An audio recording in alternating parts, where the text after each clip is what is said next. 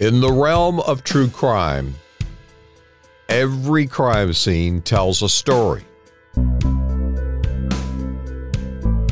Every story has its truths. These are the stories from inside the crime scene tape that separates fact from fiction.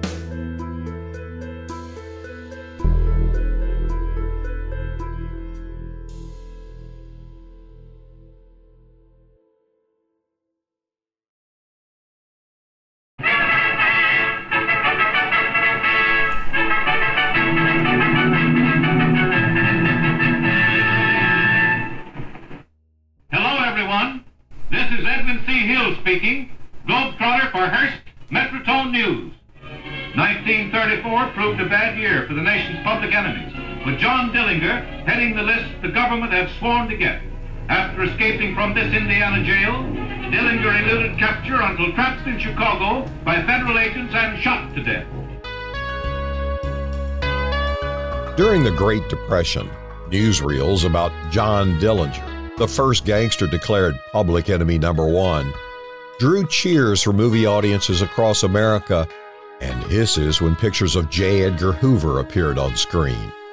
Agents from what would become the FBI killed Dillinger in a hail of gunfire while leaving Chicago's Biograph Theater on July 22, 1934. The case put the FBI on the map and to this day plays a major part in the Bureau's historical legacy. But questions persist about whether the FBI killed the real John Dillinger or a stand in resembling the gangster so he could make a getaway. There's a lot of evidence here that points that it might not be him. That's Travis Thompson, the great nephew of John Dillinger and a veteran law enforcement officer in Indiana. He's literally been trying to dig up evidence from the cemetery where John Dillinger is buried. Hello, this is Robert Riggs, taking you inside the crime scene tape with real stories from behind the badge and behind bars. Here's my interview with Travis Thompson about the mystery of John Dillinger.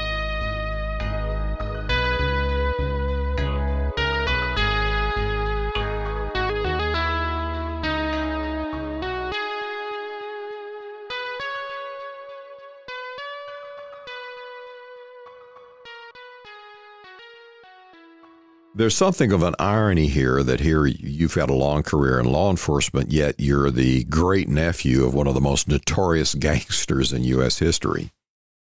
What do you tell your friends? Well, um, growing up, um, telling my friends, you know, they didn't believe it. Um, no one would ever believe it until I started showing them pictures. Uh, my my grandmother had, which was John's baby sister, Frances. Um, a lot of my friends were very surprised that um, I decided to take this um, this route in my in a career choice from growing up knowing that my uh, great uncle was uh, one of the most famous gangsters. And so, tell us about this. What what you've been doing in research? Is there some doubt about that the the real John Dillinger is buried in the grave?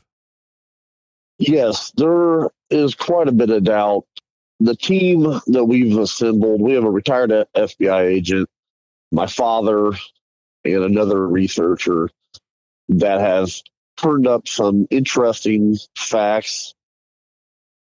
The death certificate, there's two of them. They had the wrong eye color, they had the wrong age, they had the wrong height. The medical history is kind of weird. Our uh, re- retired FBI agent has been working with us. He has put a pretty good collage about how the ears don't match on the photos that we have of the supposed body. They don't look right at all. My great grandfather at first did not identify him as his son. And then he changed his mind and said, yes, it is my son. So I'm not sure if there was some coercion there from the FBI telling him to make sure that was his that it was his son or not. Well, of course, this raises the question did the FBI shoot the wrong guy? And you know how much of their history they tout catching Dillinger and shooting him. Yes, I would think this is the one reason why during the time that my father was getting all the proper documents together from the Indiana State Health Department to exhume the body, the FBI, we had a written letter from people from the state health department saying the FBI has called numerous times trying to get them to stop issuing us the exhumation um, document to allow us to do so, which is odd. When we were working with the History Channel trying to get a TV series going, the FBI showed up at Crown Hill Cemetery and demanded all the records on the grave that they had. And then they were turned over. As soon as that happened, the cemetery stopped working with the family. To me, if the FBI had nothing to hide, they wouldn't be going out of their way 80 something years later and to kind of railroad this investigation. Now, you're working with a retired FBI agent. What does he think? He thinks it's uncharacteristic of them. And, um, and his name is Stuart Fillmore. He thinks that any of this would have to come from the top level of the FBI. It would not be a low level, state level um, agents it would be the very top level of the FBI. Maybe because of all the J. Edgar stuff that we've have found out in history about him, that there might be a chance that they're just trying to keep their good name. And if there is a chance that John isn't in the grave, um, it would pretty be a black eye to the FBI.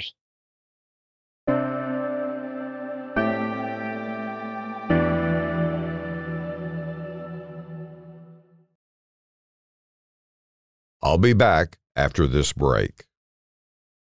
Hello, this is Robert, and I want to ask a small favor. Will you please tell your friends who love true crime to follow the True Crime Reporter podcast? As you know, it's one of the few podcasts where you can hear raw, unfiltered accounts from law enforcement experts, victims, and even convicted criminals. And please sign up for my free newsletter. The form is on every page of my website. Finally, I am so thankful to my Apple listeners who have given the podcast five star reviews. Your reviews on all of the channels are extremely helpful in spreading the word about this podcast. Now, back to our episode.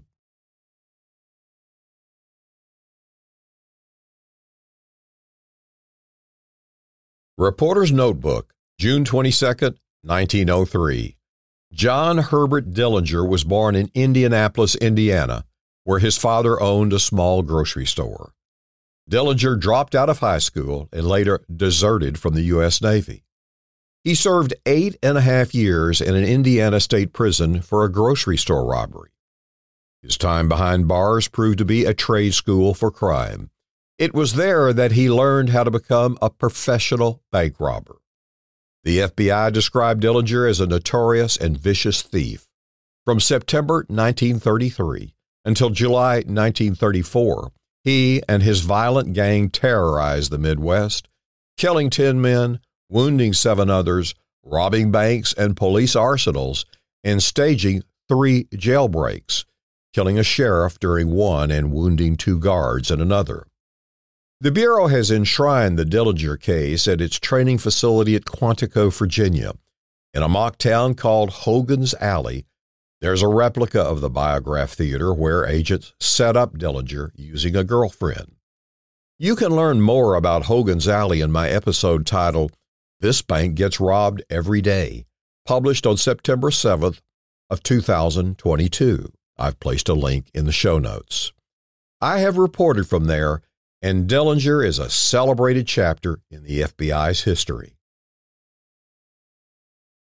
Every year on the anniversary, they always put something out. They either tweet it out or um, do some kind of publicity about it. I know when we were doing our investigation and we had came out about our claims, they had they had uh, came out with you know evidence they know without a doubt they killed the right guy. Um, there's a lot of weird, you know, weird things that happened in the family. Um, the family started traveling to California after death, which was odd. Um, so we think either he escaped and then was later killed, or you know, but we won't know until we can examine the body. Working with the History Channel in 2019, Dillinger's family was set to exhume his body from the Crown Hill Cemetery in Indianapolis, but they hit a roadblock when the cemetery objected. Well, if it wasn't John Dillinger who walked out of that theater, have any ideas who it was? Well, we've heard that there was a guy that looked a lot like him who had some medical issues, which is why we go back to the death certificate. It says he had um, a heart condition. The heart condition at the rate he was at, by what we've talked to um, medical experts, he would have had tr- trouble walking, or it, any adrenaline rush could have given him a heart attack. So that's what's odd. This individual supposedly stood in place of him, not thinking that he would be shot, but thinking it'd give him enough time to get John somewhere else. And John was was in good health. Yes, John was in good health. His prison records that we see when he was checked in when he first went to prison, there was no indication of any heart issues. The Navy, his Navy records, same thing. There's no issues with any heart related conditions. And so it's you'd have to be in pretty good shape to be able to jump, you know, jump teller counters, grab a bunch of money, be in shootout with police, Mm-hmm. and not have, you know, you would have to be in somewhat pretty good medical Yeah. uh, shape. The FBI counters what it calls a conspiracy theory on its website, listing its top 10 Dillinger myths. Among them, myth 8 that John Dillinger was not killed at the Biograph Theater, that a stand in was. The FBI says two of its agents took sets of fingerprints from Dillinger's body outside the Biograph Theater, and both were a positive match. Another set taken during the autopsy was also a match. Dillinger's body was put on public display after the autopsy. A dental company created a death mask of Dillinger's face to demonstrate the quality of the company's plaster. Some of Dillinger's stolen loot, valued at $5 million today, has been the subject of treasure hunts and an episode in the television show Expedition Unknown. Travis Thompson says the retired FBI agent working with him unearthed a mysterious roadmap sealed inside a glass jar on the family's Indiana farm. And when he put the shovel in, he started digging and he put it in one more time and he hit glass and it shattered. At that time, he stopped. There's an old ball mason jar, still intact, except for you now it's been broke. Um, there were inside of it with a shell United States road map from 1934. It had lots of weird dates on it, had lines and drawings all over this map that we have yet to figure out or understand um, at all what any of this means. It goes all the way up to Canada, then it goes all the way down to Arizona, and right around Arkansas. How the drawing is, it looks like an arrow, and we don't understand what that means. If that's coincidence or not, but the dates on the map go past his supposed death date. Yet, um, did you find his DNA on the map? We found DNA that matches the family DNA, Oh. and it was and it was male. And why? Uh, why do you think it was John Dillinger's map? Well, it, it would make sense. The last time he was there in April Mm-hmm. of 34 with the family, Billie Frechette um, said that he had went out on the farm property and buried something. But my grandmother, when I was younger and I was doing I was doing a project, had discussed because she was young, she was extremely young, that my great grandfather and John walked out back. They were gone for quite a, a bit of time and they don't. No one knows what was discussed or what had happened. And we had heard stories from the family that John had buried something on the farm on the farm, and there would be no reason why anyone else on the farm would have dug a hole and put a map from 1934. um, there had been no, especially my great grandfather was a farmer. He didn't travel, so there had been no reason for that. Well, has there been any speculation that maybe there's loot from a robbery buried somewhere? Yes, there. are A little Bohemia. There is a lot of hints that there might have been money hidden there or at the farm. Um, we have yet to discover that. That's our investigation. We're still digging. We still go out to the farm. My cousin um, owns the farm property, so we still go out um, every once in a while. We we try to find, but we would like to. Through our research, we have found through the FBI files a lot of different hideouts throughout America, from the Midwest. And some of these hideouts still exist and we would like to eventually be able to go there and look and see if we can't find anything. Because the majority of the loot that was taken from the banks was never discovered. And do you think they spent all of it? I doubt they spent all of it. Um, it did take a lot of money to be on the run, um, to buy cars, to pay off police officers, pay off politicians, other things that they had to do. They ran for that money fairly well. I mean, they like to go out and have a good time. So yes, they would have spent a lot of money, but they would not have went through all of it. You know, I know how families share orally histories of the past. What came down to you about why the life of crime, how he got started, his background? Well, when I was younger, staying at my grandmother's house, there's pictures of John all over. And when I got a little older, I kind of I asked Grandma, "Who's who's the guy in the picture with the guns?" And she started talking about who he was, you know, to her and to me, and about how he turned his life to crime, and about if he went with the prison that first time she thinks that he would have continued down the wrong path. And she always told me to be a good boy and don't fall into the wrong crowd and do anything like what he did. And you went into law enforcement. What what attracted you? Well, there's two things uh, attracted me to law enforcement. Um, on my mother's side, my grandfather.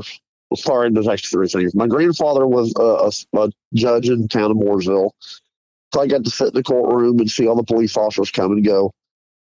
And as I got a little older, I wanted to do something to put our family's name in a better light, kind of give back to the community. He took from the community. I was wanting to give back to the community. And then when 9 11 happened, I wanted to serve my community or my country the best I could. And I have as I'm asthmatic, so I couldn't go in the military, but I could join. I could be in law enforcement.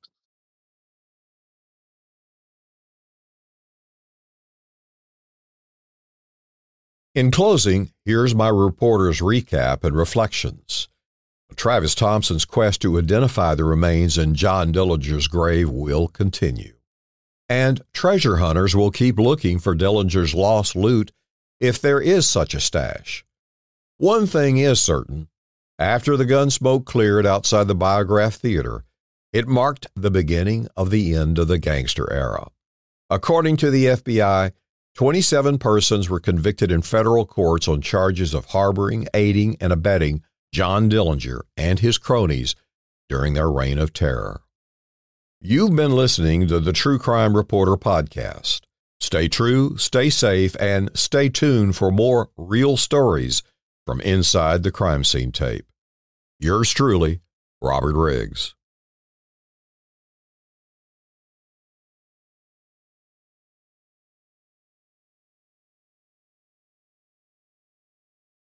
Please tell your friends who love true crime that they can bypass secondhand tales and get their true crime fix here with authentic stories straight from the source. Tell them that True Crime Reporter is one of the few podcasts where you can hear raw, unfiltered accounts from law enforcement victims and even convicted criminals. And sign up for my free newsletter on the homepage of truecrimereporter.com. It's your gateway to a world of knowledge and awareness in the realm of true crime and your personal safety. Thanks for listening, and until we meet again, be prepared, don't get scared. This is Robert Riggs reporting.